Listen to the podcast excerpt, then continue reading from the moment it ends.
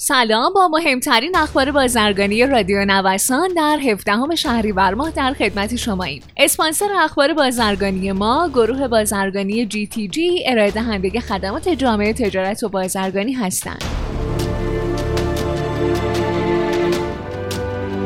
تصمیم های ممنوعیت زا برای تجارت این بار به صادر کنندگان رسید. اظهارات یه مقام وزارت سمت نشون میده مجوز صدور کارت بازرگانی برای تازه کارهای تجارت ممنوع شده. از این منظر سیاستگزار با محدود کردن دامنه کارت بازرگانی به سمت انقباض در حوزه صادرات گام برداشته. تمدید کارت بازرگانی هم برای کسانی که تعهد ارزی دارند ممنوع خواهد بود.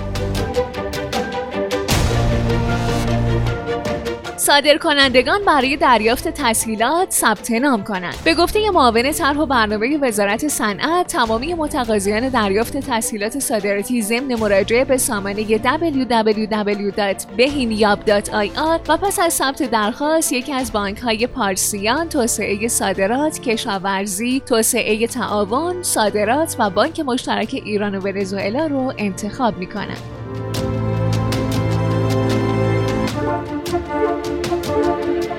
طبق اعلام مسئولان گمرک مرز چذابه بعد از حدود 6 ماه توقف فعالیت باز شده.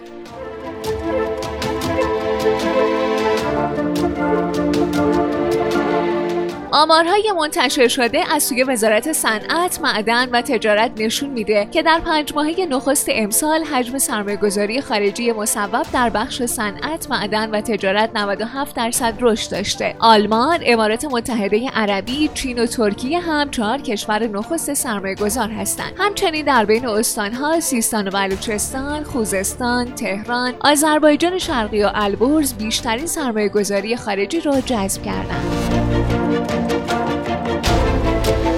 شما شنونده مهمترین اخبار بازرگانی روز از رادیو نوسان هستید.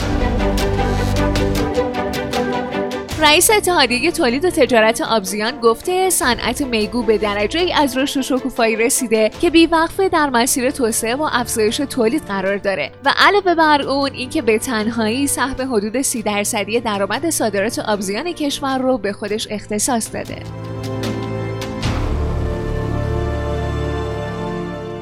مهلت 15 روزه برای بازگرداندن ارز صادراتی. با نزدیک شدن به 31 شهریور ماه مهلت پرداخت ارز حاصل از صادرات و تعامل بازرگانان با بانک مرکزی رو به پایانه و در صورتی که تعهدات ارزی ایفا نشه کارت بازرگانی بسیاری از صادرکنندگان به مرحله ابطال نزدیک میشه.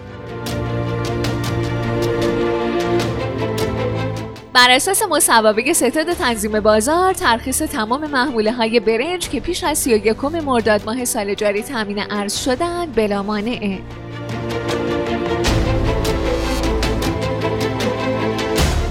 صادرات فرش و دستباف ایرانی در سال 96 که به میزان 426 میلیون دلار بود در سال 97 به 238 میلیون دلار کاهش یافت و بالاخره با افت شدید صادرات فرش و دستباف در سال گذشته صادرات این کالا به 69 میلیون دلار و در چهار ماهه ابتدایی امسال هم به 15 میلیارد دلار رسید.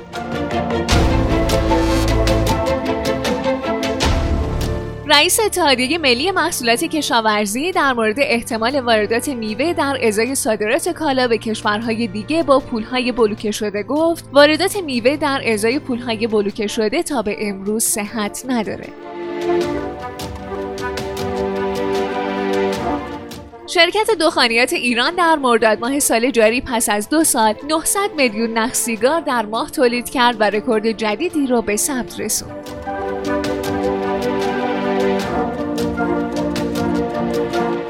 در آخرین نشست ستاد تنظیم بازار مقرر شد. لوازم خانگی لاستیک سیمان شکر بسته‌بندی انواع محصولات فولادی شامل آهن شمش میلگرد اسلوب و ورق و همچنین مرغ و تخم مرغ و نهاده های دام و تویور به عنوان کالاهای دارای اولویت بازرسی تعیین شدند. پول ملی ترکیه در بی ارزش ترین سطح تاریخی. ارزش لیر ترکیه از ابتدای سال جاری میلادی تا الان بیش از 20 درصد سقوط کرده.